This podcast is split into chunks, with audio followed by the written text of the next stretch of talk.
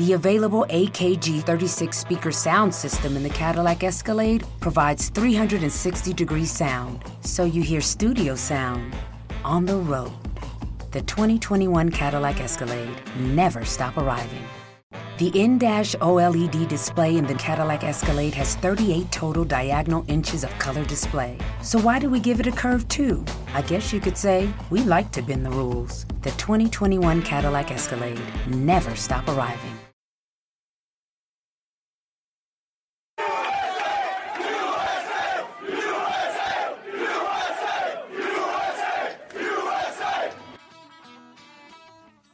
Thanks for listening to Uncle Sam's Soccer Podcast, keeping you up to date with the latest in American soccer.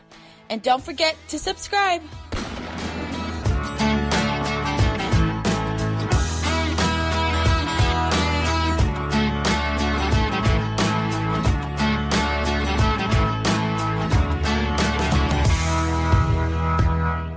On this week's episode of Uncle Sam's Soccer Podcast, we react to Bruce Arena's roster as the U.S. men's national team takes on Panama and Trinidad and Tobago in some of the biggest World Cup qualifiers in history. Doug Roberson, reporter for AJC, calls in to talk Atlanta United and the recent success at the Mercedes Benz Stadium. And finally, it's that time of the month again, guys. Our mailbag is open. We answer your questions. All this on this week's episode of Uncle Sam's Soccer Podcast.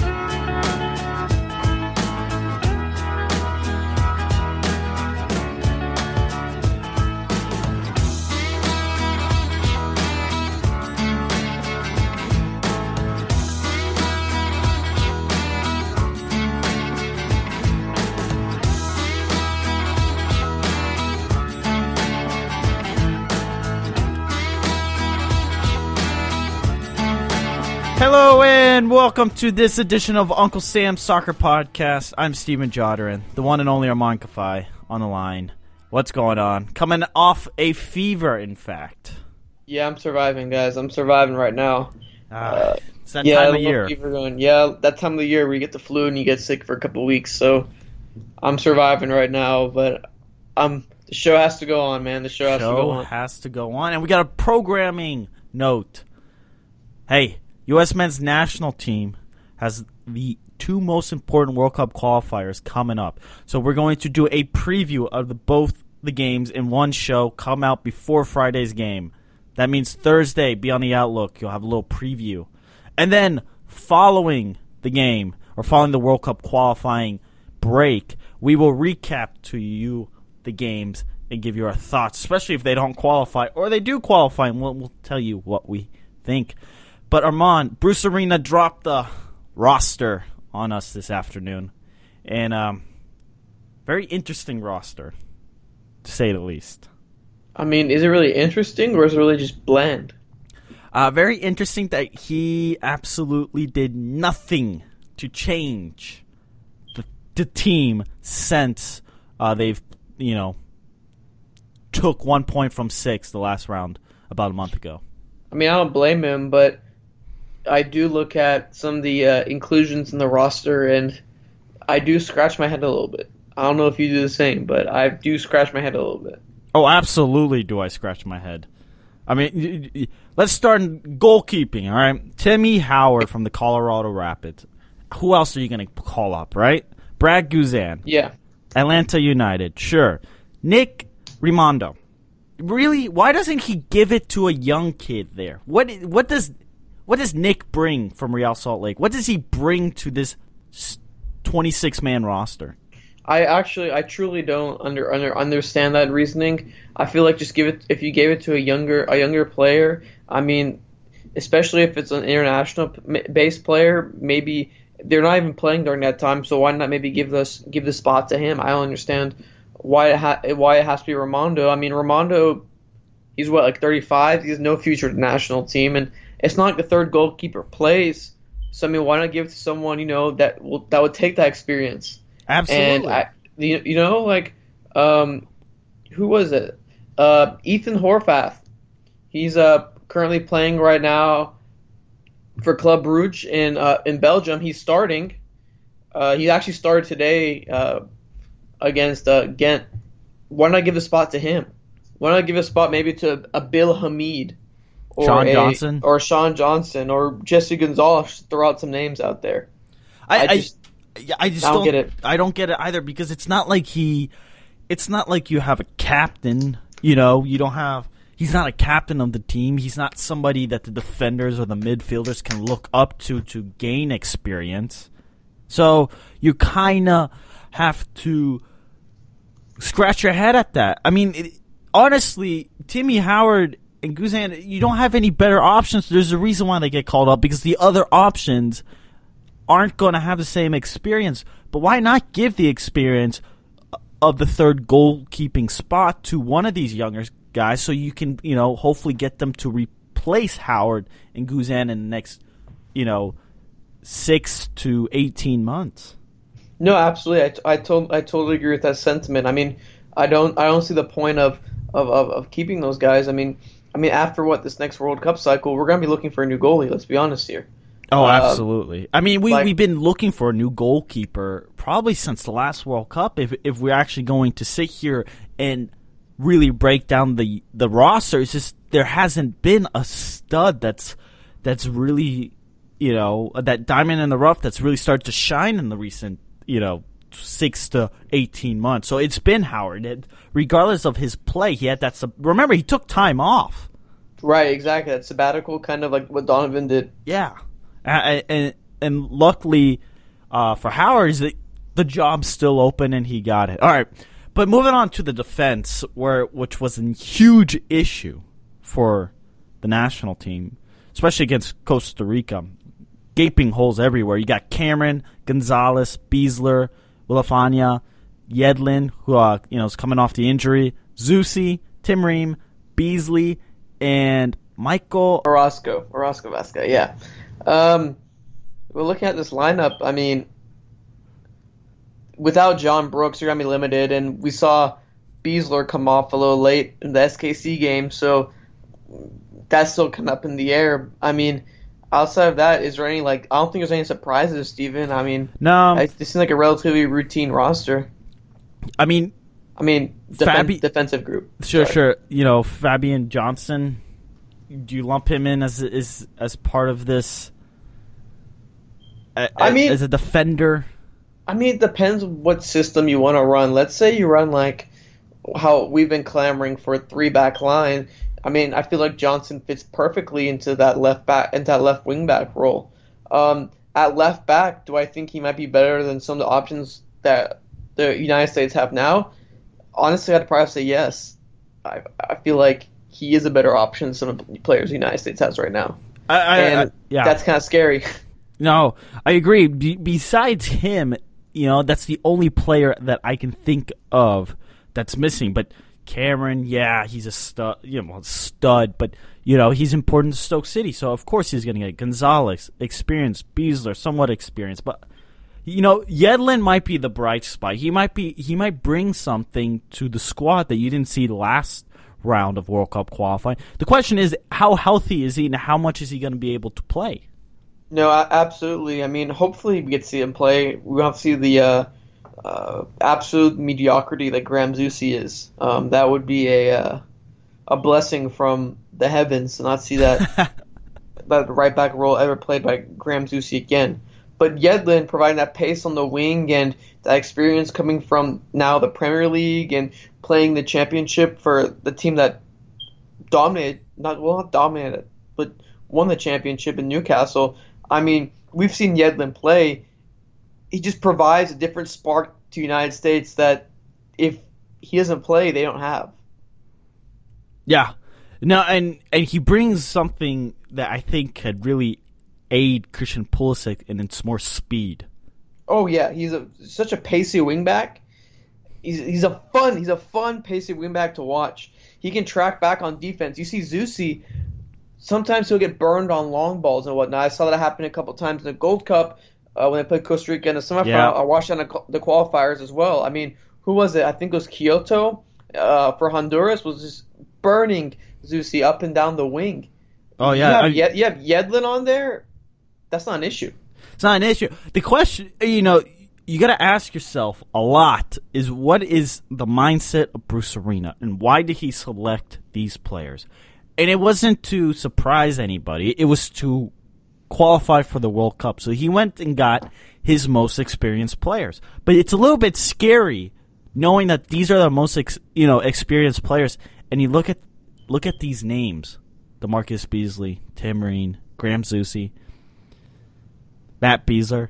They don't they're not eye popping names. It's scary to know that this is the best defensive core that the United States has to offer at the moment. Yeah, it is. it, it, it's it, you know it's baffling, and you know don't forget John Brooks, but John Brooks is hurt, so one player, that's it.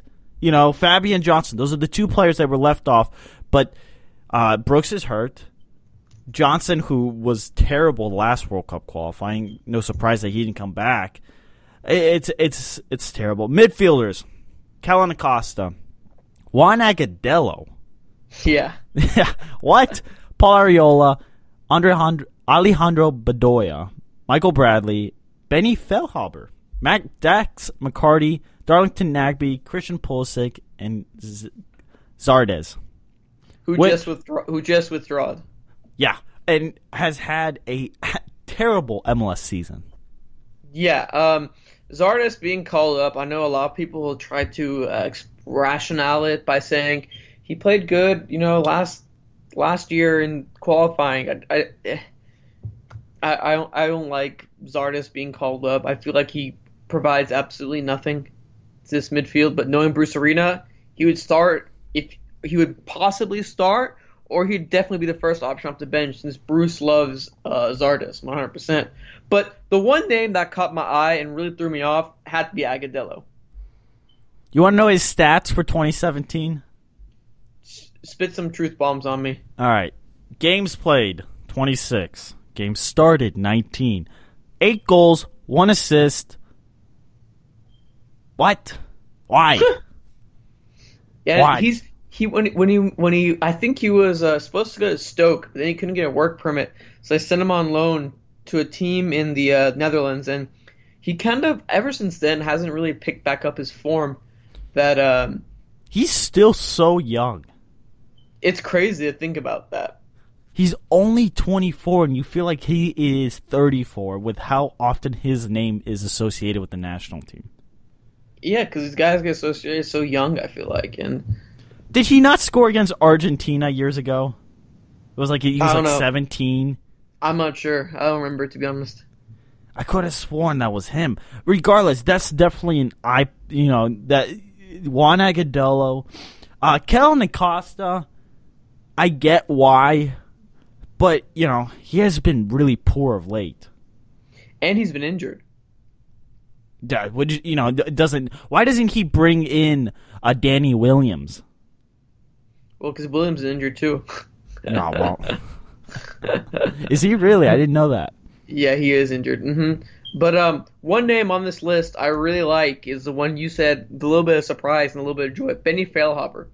Um, now, maybe with this run of form he's ha- he has right now, maybe it's a little more controversial. But I thought he should have been included in the roster a couple times when Klinsmann was uh, in charge, and a few more times earlier in the uh, arena days. But um, I really like Feilhaber because he does provide some creativity in the middle of the park, which we've come to learn that if it's not Pulisic, it's basically Dempsey or nobody. And um, the the addition of Benny Feilhaber just provides some creativity that, like we like we've talked about before, the USA has been lacking uh, over time. Oh, for sure. Uh Christian Pulisic. It's no surprise. Obviously, he gets called up. Like, if you weren't called up, we'd be screwed. But it the the Bruce Arena. Ha- the thing is with this roster. Before we get to the forwards, the most important part is I don't. The players are important. It's the system that Bruce Arena implements that's going to to define how good this squad is because you saw you you saw the system work against Mexico and then he scraps it and it was an absolute failure against Costa Rica. And then in Honduras, it up until Bobby Wood's goal, it would have been another disaster, right? So mm-hmm. If Bru- if Christian Pulisic is stranded on the flank again, what's that tell you? Does Bruce Arena not understand the game? Is it has it gone by him? I, I if you see Pulisic on the wing, I'd be I'd be surprised. I mean, it, it uh, it's it's it's a much different game, and we saw when he was isolated on the wing, they would lots of teams would bring multiple bodies into him and just clamber onto the ground. When he's in the middle of the park, he has more space to operate, Yeah. and when he's restricted on that wing, it just keeps him. It just keeps him in that corner of sorts. Compared to when you when you put someone in the middle of the field, they can drift off to the left, drift off to the right, stay in the middle. If you give Pulisic that free free roam to go in the middle of the park, it's Well, it be it's a home run. It also helps opinion. Michael Bradley and Kellyn Acosta, who get sometimes sucked up, or one of them backtracks, or they have no good communication, and then it leaves gaping holes, as you saw uh, against Costa Rica. So by having Pulisic play in the middle in front of Bradley or in front of Costa, you, you, it opens up the that room to sit back and do what their job is, and it's to be defensive midfielding stoppers. It isn't to create. Michael Bradley, Kellyn Costa don't have that creativity that Christian Pulisic has. No, ab- a- a- absolutely. That's that's very that's very true. Um, and that's why I think he should be more centrally. The thing is, will Bruce put him centrally, or will Bruce put him on the wing? Yeah, yeah. That's Uh, the question of the day. It's a question of the day. Listeners, let us know. Follow us on Twitter at Unc Soccer Pod. As far as po- uh, forwards goes, Jozy Altidore, Clint Dempsey, Bobby Wood, Chris Wondolowski. Are you surprised by any of that? No, Okay. I mean, wh- wh- what what else are you going to get? The pro. What's scary is who's there to replace Dempsey. Who's to replace Jozy Altidore, which who is bound to get hurt at some point. You know, uh, and Chris Wondolowski. Why is he even there? Well, we'll talk about that later. yeah, we'll talk about that l- later. But what about you? Surprising names? no. Uh, on this roster overall, Well, as far as the forward but- position goes. but forwards, no. Who, who do you expect? Well, that's the thing is, who do you expect? And that's the scary thing. Most importantly, what's scary is this is your roster, USA. Are you proud of the 26 man roster that you have? Huh?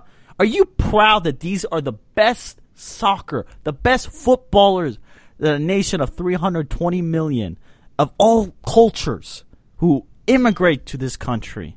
This is the best that we can produce at the moment it is quite frankly scary to know that.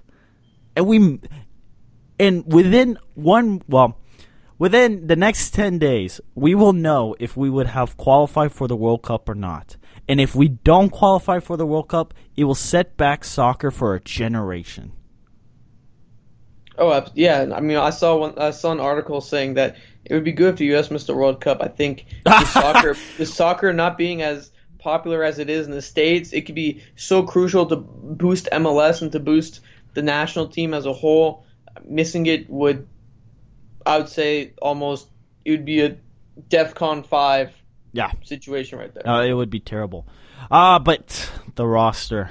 Remember, catch our preview show coming up later this week. We'll talk about the two massive games, give you our lineups, give you a little insights on what to expect.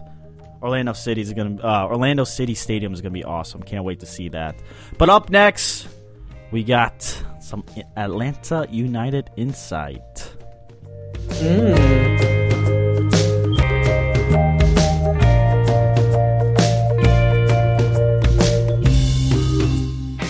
Alrighty, listeners, joining us right now is Doug Roberson, reporter for AJC Atlanta Journal Constitution, here to talk to some Atlanta United. How's it going? Oh, it's fine. It's fine. How are you doing tonight? We're doing great. And let's get straight to it. Atlanta United, what a season they have had. Was this ever in their game plan to qualify for the playoffs and have, you know, a record attendance? Oh no, it was very much in the game plan. I mean, they, they made no bones from the time that Arthur Blank uh, and Don Garber introduced the franchise uh, three years ago that it was going to be the best, or one of the best, if not the best, in Major League Soccer.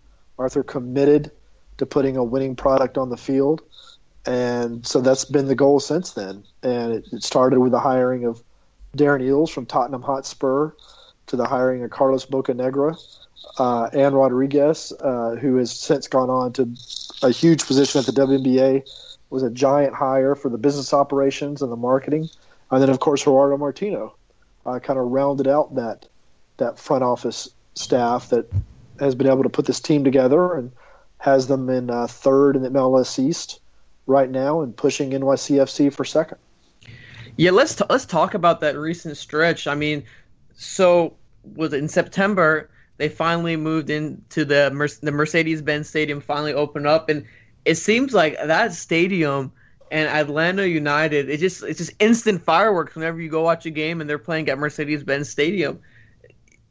How is how is the team I guess adjusted to, to the stadium playing from uh, Bobby Dodd to now uh, Mercedes Benz. Has there been an adjustment, or I mean, they seem like they've just jumped on and been on fire ever since?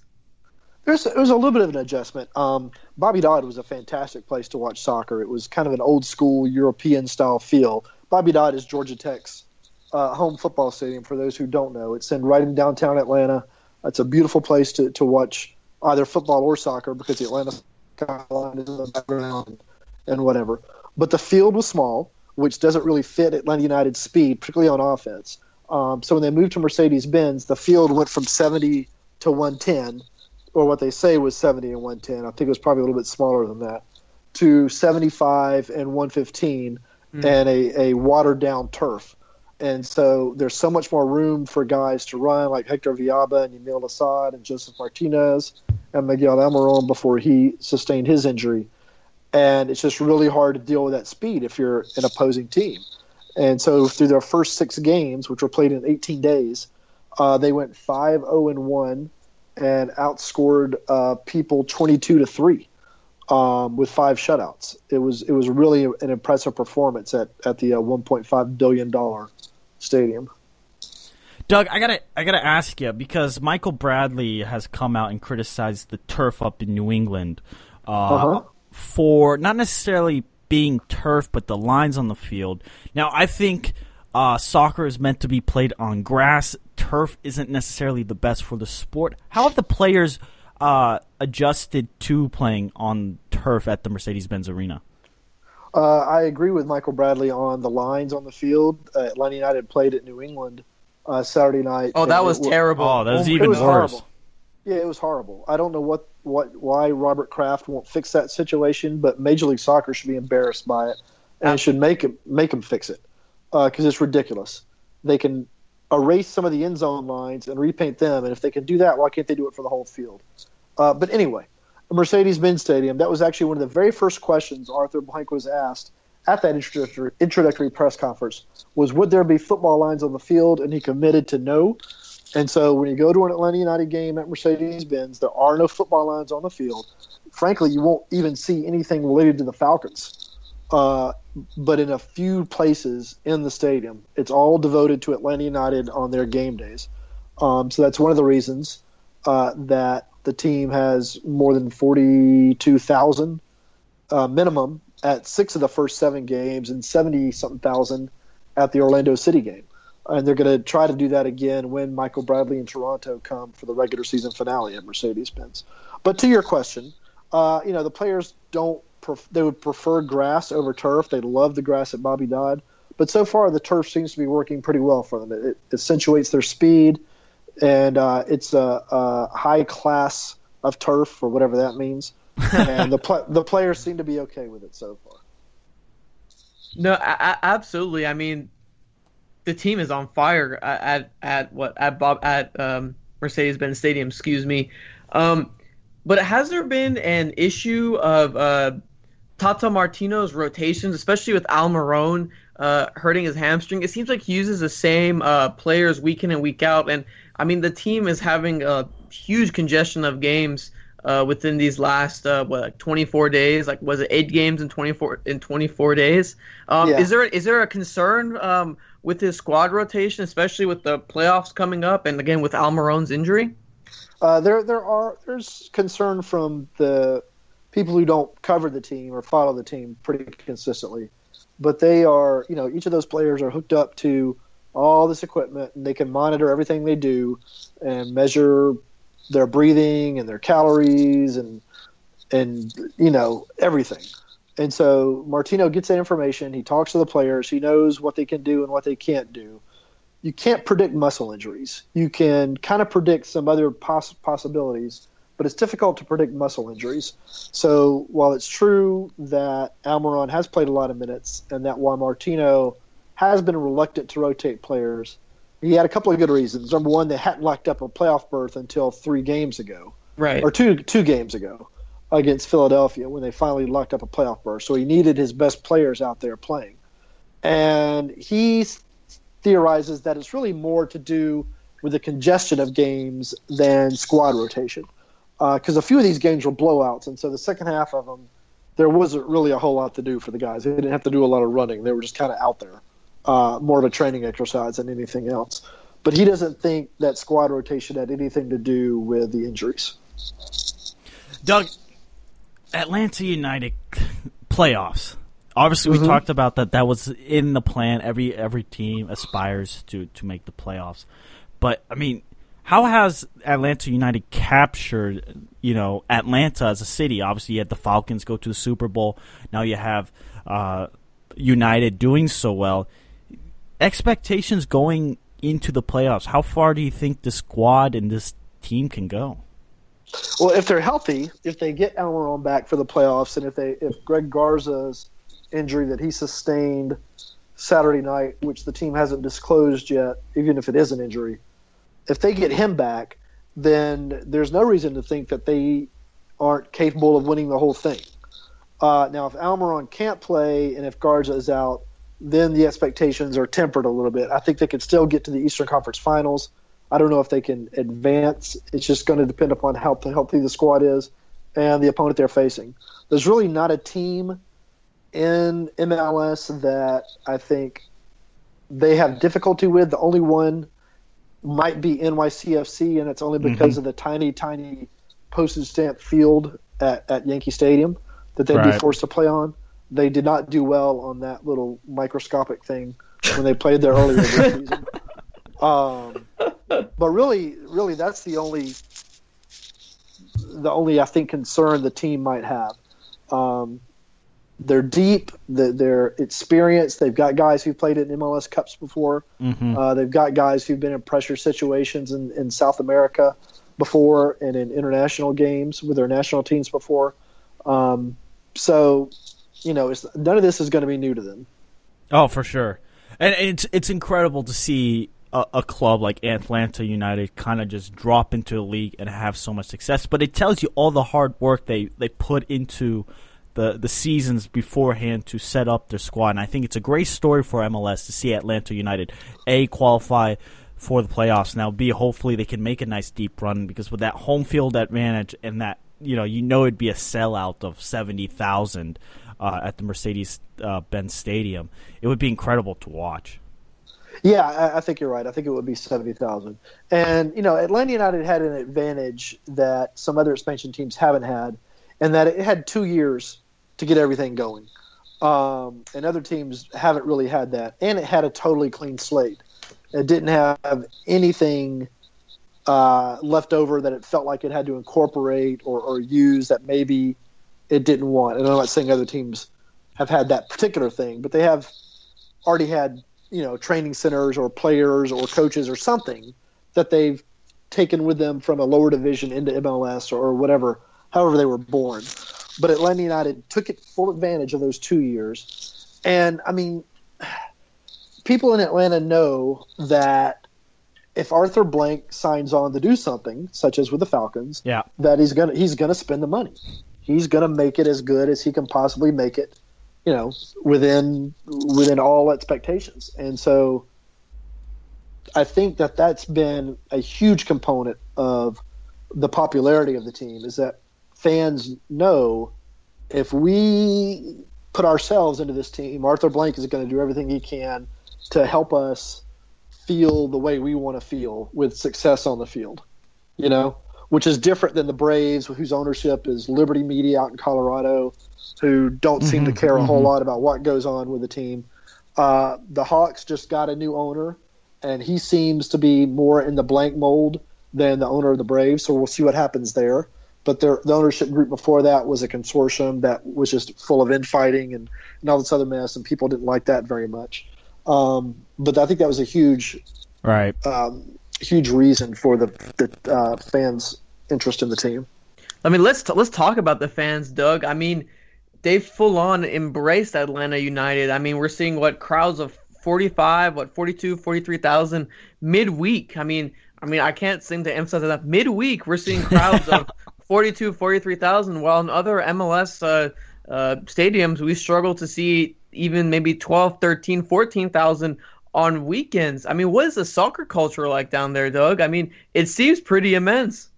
Yeah, I mean, the state has a, a really strong soccer culture. It has um, more than 80,000 registered players and players, uh, referees, uh, coaches, etc. in the youth leagues. It's the second most popular uh, sport in Georgia. I think it's either behind running or tennis. I, don't, I, don't, I can't remember which one. Uh, both are really, really popular within the state too. Mm. Um, and so, you know, there have been a lot of different professional teams in different leagues and levels in the state, uh, including the Atlanta Chiefs, the very first one way back in the 60s. They won the very first league title in Atlanta sports history when they won the NASL um, mm-hmm. way back in the day. Um, but this has all just come on at the, at the exact right moment with the exact right owner, with the exact right leadership group um, and it's just all worked really well. And when I've gone around, followed the team on the road, and seen different MLS cities, you know, like the abomination that is Gillette Stadium for an MLS team, uh, I worry a little bit about the crowds because they're not very good, uh, even on Saturday nights or Saturday afternoon games. Um, and so I'm hoping that during this next round of expansion, that the league can somehow figure out which cities and which ownership groups are going to have the same kind of buy-in as what's in Seattle and Portland uh, and Atlanta and Orlando City to an extent. Yeah, it's it's it's fascinating to see the fans how these expansion clubs have a real advantage when it comes to the fan base. You see Orlando City, NYCFC, um, LAFC. These fan bases really, lo- for some reason, these expansion clubs is just something new. And then you see the the older markets like New England, FC Dallas, large parts even Houston, Colorado. They still struggle. Even throw in Chicago there because of Bastian Schweinsteiger, a huge name. There's the only reason why you see the attendance go up. Yeah, the teams also performed well. But it, it's a real weird dynamic within the league to to see how the old versus the new do as far as it comes to on the field success and off the field. Yeah, at least in Atlanta, um, the downtown part of Atlanta, like a lot of metropolitan cities around the country, is um, really populated by millennials, and ah. millennials are the you know the top demographic for Major League Soccer, I, I believe. Uh, that's what I've heard and read. And so a lot of these MLS teams that have stadiums way far outside downtown, like in Chicago, like in Dallas, like in New England, uh, where some of the other places that I've been, in which the stadiums are, are way Colorado. far outside of town. Uh, yeah, Colorado, Chicago too. Uh, yeah, yeah, I, I, said Chicago. Oh, you did. Uh, Houston, Kansas City. Um, I would think I know they can't, but if or, or uh, I'm sorry, Philadelphia, if they could figure out some way whenever those leases expire or whatever to get those stadiums downtown with yeah. tax breaks, you know, so that they're financially feasible. I think you'll see the attendances go way up because that's where the millennials are. That's where the consumers are. Oh, for um, sure. But I know the ownership groups are a little bit handcuffed in, in a, in a lot of those regards. But maybe when it's time for new stadiums to be discussed, they can figure out some solutions. I mean, we've had John Strong on the show, and he talked about if you walk around the cities, Portland, for example, you see you don't see, you know, NFL shirts. Obviously, Portland doesn't have a team but a Trailblazer. You watch, you see the Timbers, but more importantly, where I'm at here in Madison, Wisconsin, the most popular jersey I see around here is not the Green Bay Packers. It's is soccer clubs. It's the cities, the Chelseas, the the European markets. But, Spot on. You know, you you definitely see that millennial change from you know what soccer jerseys are way cooler and they're also more fascinating to wear. It tells you about a lot more things, and I think MLS is starting to gear that because you do start seeing you know some MLS merchandise, especially the big markets like uh, New York, uh, the Seattle's, the Portland's, these huge markets. You know, you you see them around town. Yeah, that's um, that's true in Atlanta. Um, I, I've, I've, told the story a few times on different shows, but I'll share it with y'all. Awesome. Uh, Atlanta, Atlanta United's well, it just it, it exemplifies what you're talking about. Um, the very first Atlanta United game was against New York Red Bulls. It was played at Bobby Dodd Stadium. Mm-hmm. Uh, before that game, um, I had set or uh, an interview was set up with me to talk to Alexi Lalas um, at a hotel in downtown Atlanta. So I went to that interview, and then I tried to get uh, lift from there to Bobby Dodd. It's about a 10 minute ride, and I could not get a lift. It was going to be a 50 minute wait to get a lift, so I figured I would just walk it. So I walked from the hotel to Bobby Dodd, and when I got to the tailgating lot for Atlanta United, which is in this restaurant called the Varsity, which is a couple of blocks from Georgia Tech, um, you you couldn't walk within the the tailgating lot. It was so slammed full of people, oh, and wow. all of them had at least something with Atlanta United on, whether it was a jersey, a scarf, a hat, a T-shirt, something. Almost every single person had already spent, you know, a hundred to two hundred to three hundred dollars on Atlanta United gear. And as I kept walking to the stadium and into the stadium, I, I didn't expect to see this, but it was mostly full mm. of people wearing Atlanta United gear already. That's awesome. Where and part of it is it's a new jersey, it's a new team, so you you know this is the first opportunities you can have to buy this kind of stuff. Um, but as you drive around the city and walk around the city, you'll see Atlanta United flags hanging out of the condos and the apartments. That's you'll awesome. see people wearing the T-shirts and the hats. You see, I see at least far more of that than I see any other team, uh, except for the Falcons. Right. And that include and that includes the Braves when wow. I'm walking hmm. around town. That's, that's um, a fascinating story. I think I think it, it, it's crazy to see you know a city like that. Here's an MLS squad. Just embrace their embrace yeah. their roster. I mean, I mean credit to Atlanta United. I mean, along with their great marketing. I mean, you also have to give credit to how the team was assembled. I mean, Steven, I know you think they're MLS Cup favorites. I mean, I do.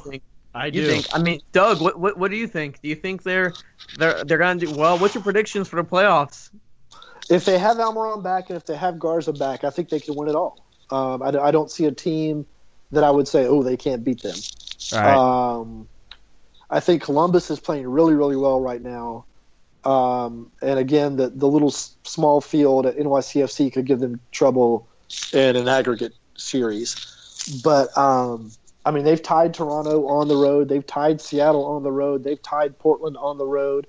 They got beat by Vancouver, but I don't think they had Martinez in that game. Hmm. Um, they've beat Chicago at home and lost to Chicago there. The only team that they couldn't beat if they tried to, and I think you could probably give them 100 chances, is actually DC United for some reason. They've lost to them three times yep, yep. it's bizarre. They cannot beat that team. Uh, but everyone else, they, they perform well against. I, I, can't wait to see them in the playoffs. Uh, Doug, we appreciate for uh, we appreciate you calling in, but here on the show we have a little thing we call the shameless plug. Where can we find you on Twitter, and where can we find uh, your uh, articles?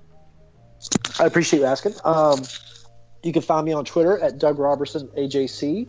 That's D O U G R O B E R S O N A J C on Facebook at Atlanta United News Now, and we have a podcast on iTunes called Southern Fried Soccer that awesome. I'd appreciate you subscribing Southern to. Fried Soccer. I, I like that. I like that. Yeah, I love it. Yeah, I'm not sure if I like it, but that's the name of it. fair enough. Fair enough. Well, Doug, we hope uh, we can have you back on. Maybe we'll see Atlanta United in the MLS Cup. You know, that would be fascinating. Yeah, anytime, guys. Anytime. Absolutely. Thanks, Doug. Thank you, Doug. Thank you. Have a good one.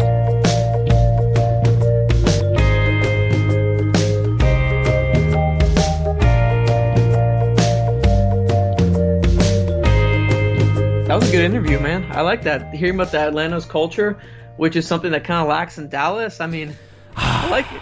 Makes me sad every time that somebody has a better city to cover soccer and Yeah, it does. But I mean, I've been thinking about some things, Steven. We gotta, I got, I gotta air it out in the air. Gotta air it out. It's our mailbag segment, by the way. We'll answer your questions after Armand airs it out. What do we got? The MLS playoff race is heating up. Is it? I, I mean, what? Dallas, San Jose, Salt Lake, Dynamo are all in the contention for the fifth and sixth spots. Um, I mean, if either Dallas or the the Dynamo win their next game, they're at 45 points, which is two out from the Sounders, um, and with the same amount of games played, which is gonna make for an interesting uh, Well, cou- a couple of weeks. I mean, that's just my i- thought. Isn't it crazy that Portland could suddenly be the four seed on the road playing a wild card game, or they could have the two seed and sitting home comfortably, uh, waiting for you know the first round to pass. Oh by? yeah, oh yeah, and I mean the East. You you had Toronto in the Supporters Shield uh, yesterday. I mean they clinched. I mean you have Atlanta finally. rock like climbing up the rankings, potentially becoming the second seed. Or I mean they're gonna ho- they're probably gonna host a home game at. I mean if they keep up the what the pace that they're going. I mean it's I mean I don't know the playoffs are gonna be really fun this year. I feel like it's gonna be a lot of just I think I think even the wild card game is gonna be really fun to Let- watch. So I'm really excited for those. Let, let me ask you. We're going to do a yes and no question in here.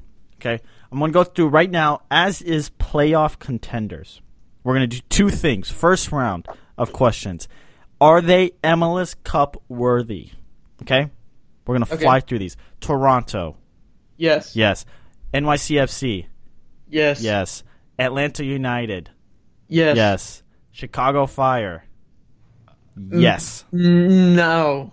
You say no. so. Okay. Columbus Crew, no. No. Red Bulls. No. Okay. Western Conference. Vancouver Whitecaps.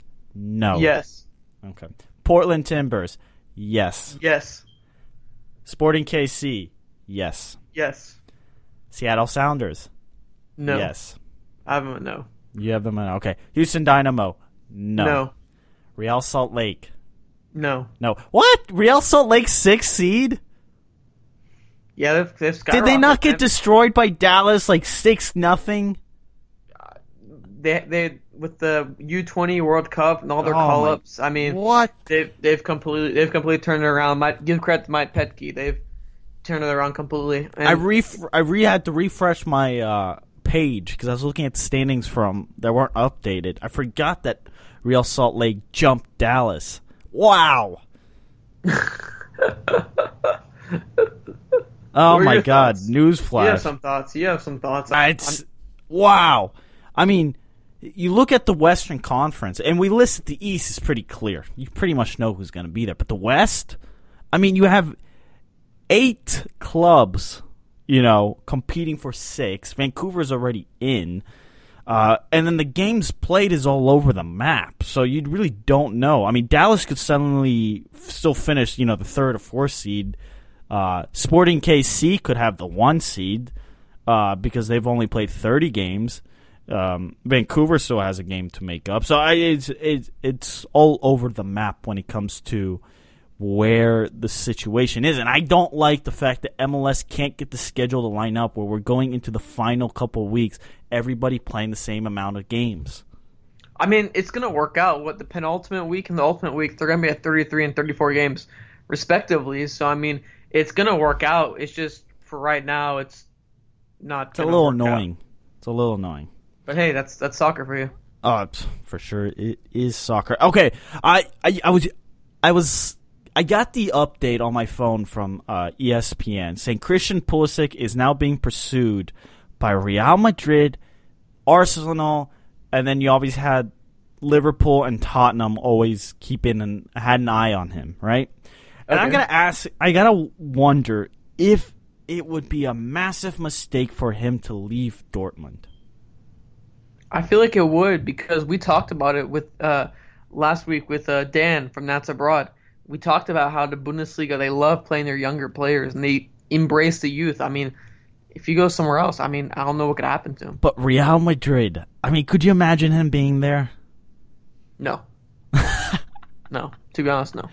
If he were to go to Real Madrid, how big of a statement would that be for U.S. soccer?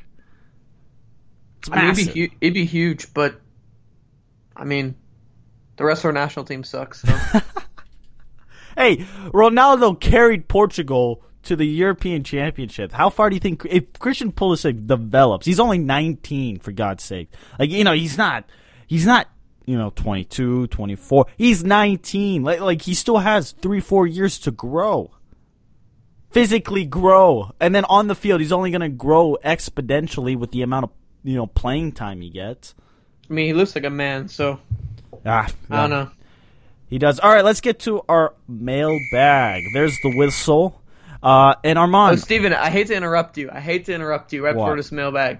Um, but 60 Minutes actually just did a Yes. interview with Christian Pulisic, and they just tweeted out he ha- already has endorsement deals with Nike and Gatorade, and other European clubs offered Dortmund as much as 40 million for him. Is that a confirmation that someone put a 40 million dollar bid in for Christian Pulisic and that Dortmund rejected it? Oh, speculation. Uh, pause the mailbag.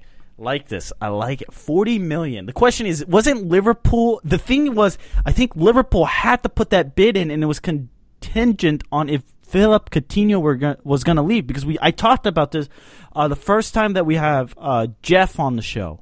Way back. I said, with Neymar leaving and Barcelona keen on Coutinho. Could you not see Pulisic make the swap to Liverpool? Klopp has the Dortmund connection. It makes sense. I'm 40 mil. Wow. Uh, you know, with the inflated prices, I'm surprised it's not more. I, it's it's I don't know. It's really interesting. Uh, I'm gonna watch the interview after this. Um, Uh, yeah. I'm really I'm really interested now. Uh, was it 60 minutes, these 60 minutes, or was it 60 minutes and then online content? 60 minutes to 60 minutes, like the one on CBS. That's great for U.S. soccer. Let's hope they don't screw it up and not get to the World Cup. Absolutely. This- now let's hop back on some mailbag though. Okay, I, we can't start on the uh, Christian Pulisic train because uh, we'd be here till the end of the show, and we promised we do our mailbag. All right, let's get to it. I'll ask the first questions uh, from MLS Aces. Tweeted us. Carlos Ancelotti got sacked by Bayern Munich. He is wondering if there's any chance he's coming to MLS with the big names starting to flee over here to North America. I might be plain and simple. If a team can afford his salary, go for it. But I highly doubt it. Highly. I, I, it's worthless getting a coach with that big of a salary because he nobody's. Soccer purists would love to go see him on the sideline, and it would be good for the league as as a statement. But is it going to sell more shirts? Is it going to sell more seats? Probably not. Nah, nah. That's a. I would say it would be a. It would, wouldn't be the smartest move by an MLS franchise, and I don't see him wanting to even uh, come to MLS. So, I think that's out of the picture. All right. Yep. So, um, we got we have another question uh, from Jake. He says, Barcelona joined the EPL on a scale of one to moronic. How dumb is this? Ah, moronic as as can be. Well, the thing is, I mean, it's a valid question because of the Catalonian uh, independent, the referendum that happened is actually happening today, and the independence debate. But if for some, if let's say they split up, I think La Liga would be dumb not to keep Barcelona. Like, Why would La be? Liga not keep Barcelona? Because La Liga would collapse without Barcelona. without that El Clasico? It would be Oh. it would be uh, it'd be bizarre. But I mean, they wouldn't join the EPL. I feel like they would join League Un because geographically it's a little bit more closer. Even the Serie A would make sense.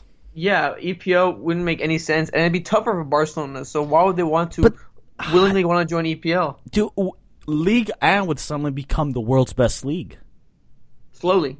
and players would flock there. So I mean, it'd be really interesting to see. Absolutely. As far as it comes to the political aspect, uh, Catalonia voters favor a splitting from Spain amid p- police violence. That's why Barcelona had to uh, played out, uh, I think, a 3 0 victory over, I don't remember who exactly. I'm trying to look through my notes. I don't have it. But they were playing behind closed doors. And the vote actually. Las Palmas. Las Palmas, yes, there you go. Uh, the vote actually was in favor of splitting from Spain, and it's a weird dynamic where soccer, football, is caught in the middle of this political divide. La Liga would be absolutely stupid to let Barcelona go.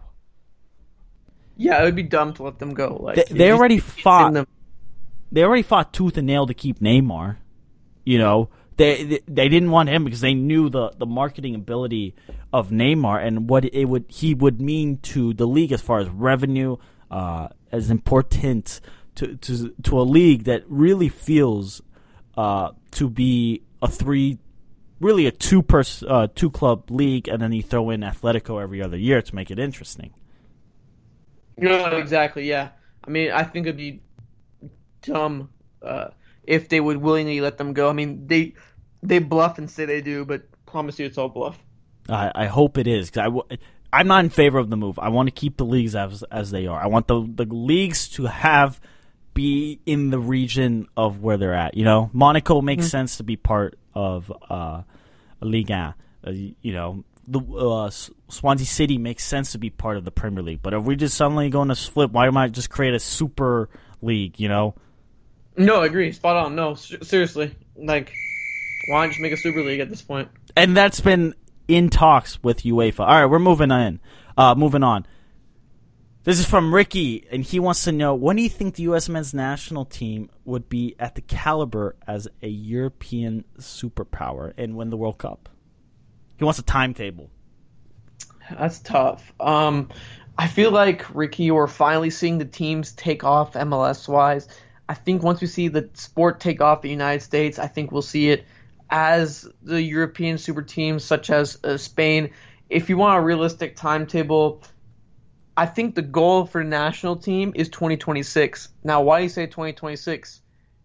Steven, you know why I'm saying 2026. Well, absolutely. The World Cup will be hosted here among.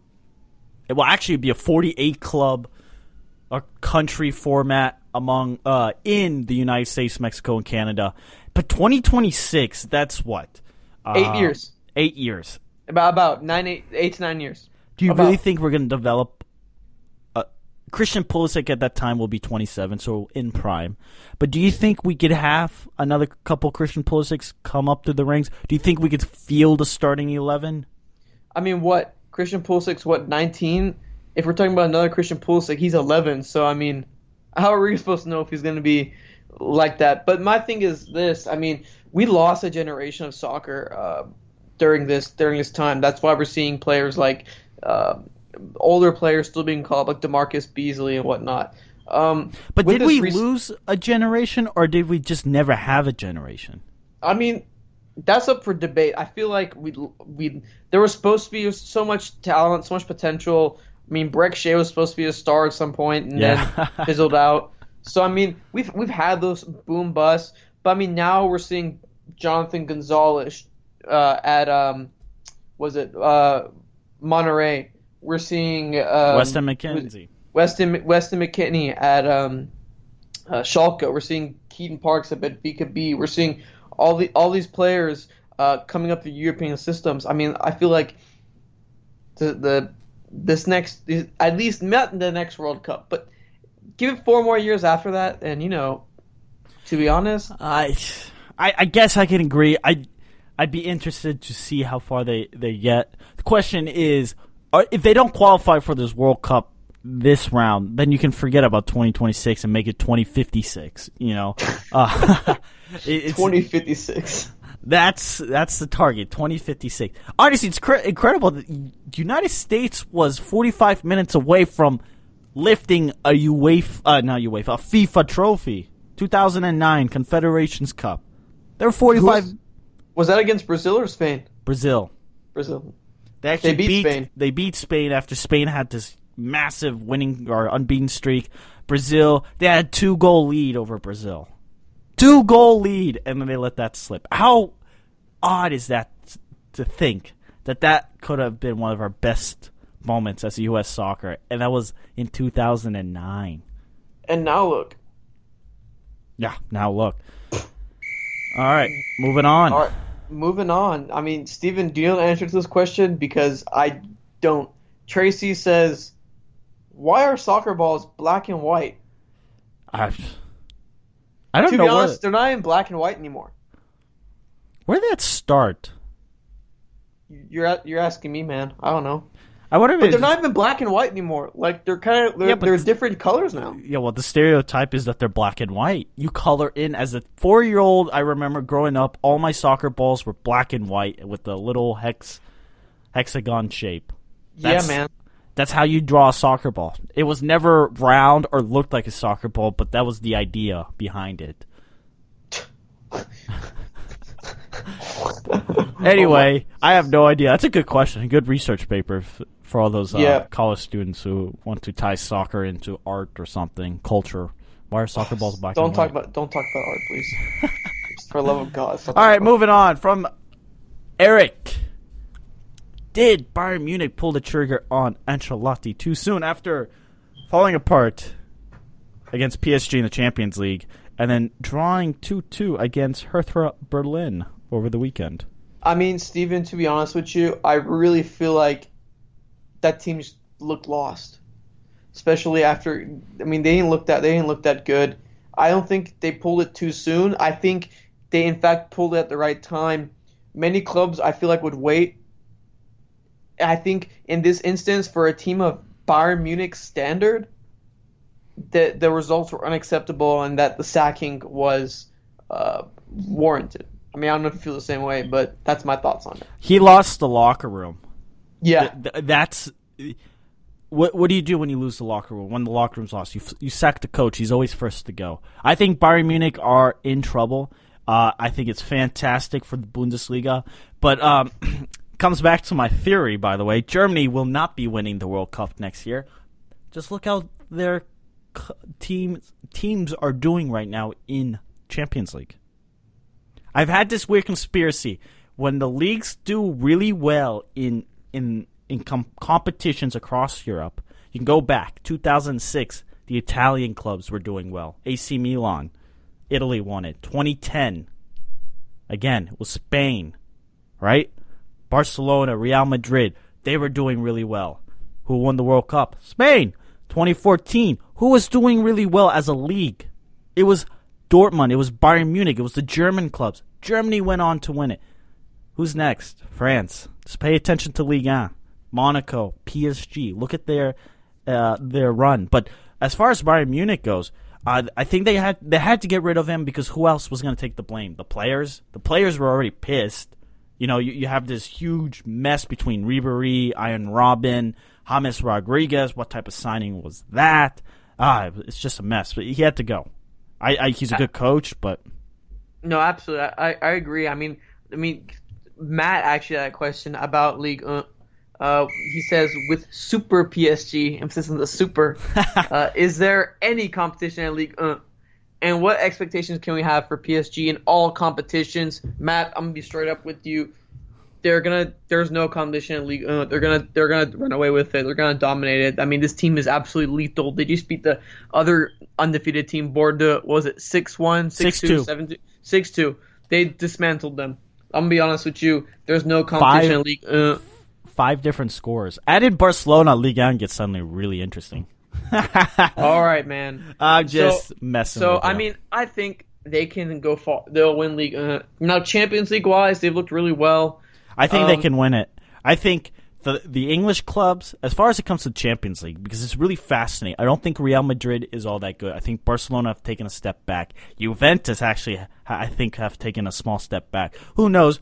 Uh, you just have to get to the knockout phase, and then you, you know you, you can buy a couple players in the in the transfer market, uh, the winter transfer market, and you could really change uh, the dynamic of your club if you want to spend the money. But PSG it's not about winning Ligue 1. It's all about winning the Champions League. They've tried that with Ibrahimovic. Remember, that was why they spent all that money, and they failed, failed, failed. No, you're right. You know, you're you're spot on, Steven. I think Champions League is the goal. Absolutely. Now we're gonna um, we're gonna we're moving on a little quickly because we know you don't have all that time, and we're trying to make this show nice and efficient for you guys. So, Steven asked us his thoughts on Aguero on the Oh. Aguero injury. This is, this is actually a really interesting take, and Pep's leniency to allow him to travel internationally for a concert. He says, "Do coaches give players too much leniency during the season?" What, what, what, what are your thoughts on that? Uh, Pep Guardiola should be ashamed of himself. Sergio Aguero should not be paid for the time he is hurt. I think it's ridiculous that he wants to, goes to this concert 48 hours before the game. What in the who who in the right mind allows that? If you're a coach, a Sergio Aguero, he is a star, a star of the club because they could buy whoever they want. And he gets hurt for 8 weeks he's out. I don't feel sympathy for Sergio Aguero. Now he wasn't driving the car; it was a taxi, right? yeah. I don't. I, I feel bad for him in that sense, but he kind of deserved what he he gets because he left. Yeah, he got the, the permission of the manager, but what's that tell to? What does that say to the fans? I really don't care. I mean, yeah, but I mean, they still they still need to be allowed something outside the pitch. But I mean, I do agree. But like, traveling another internationally? country- yeah, no, I no, I agree. In a different country, I mean, I, I, I don't know. I just feel like it was it wasn't a, it wasn't a good decision, and now uh, I mean- City are paying for it. But hey, City is still good with or without him. So I mean, Sure, I wish him a speedy recovery. I, ge- I genuinely do, but I think it's it's.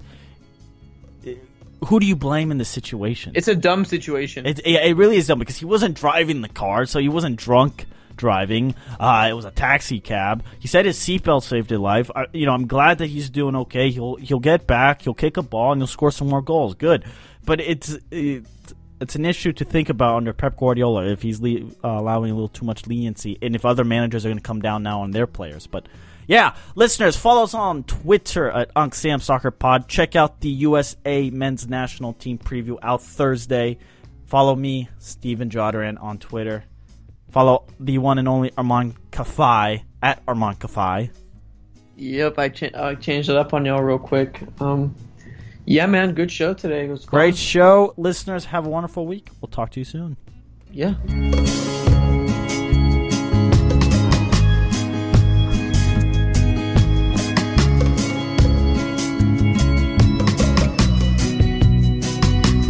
The in-dash OLED display in the Cadillac Escalade has 38 total diagonal inches of color display. So why do we give it a curve too? I guess you could say we like to bend the rules. The 2021 Cadillac Escalade never stop arriving. Regina King for Cadillac Escalade. When people ask, Regina, do you like to compete? I say, bring it on. Those are the moments that drive you to achieve more. And when you win, you keep reaching higher. To me, that's what the Cadillac Escalade represents. It's always evolving in technology, in design, everything. Because success isn't the end, it's just the first step to what comes next. The 2021 Cadillac Escalade. Never stop arriving.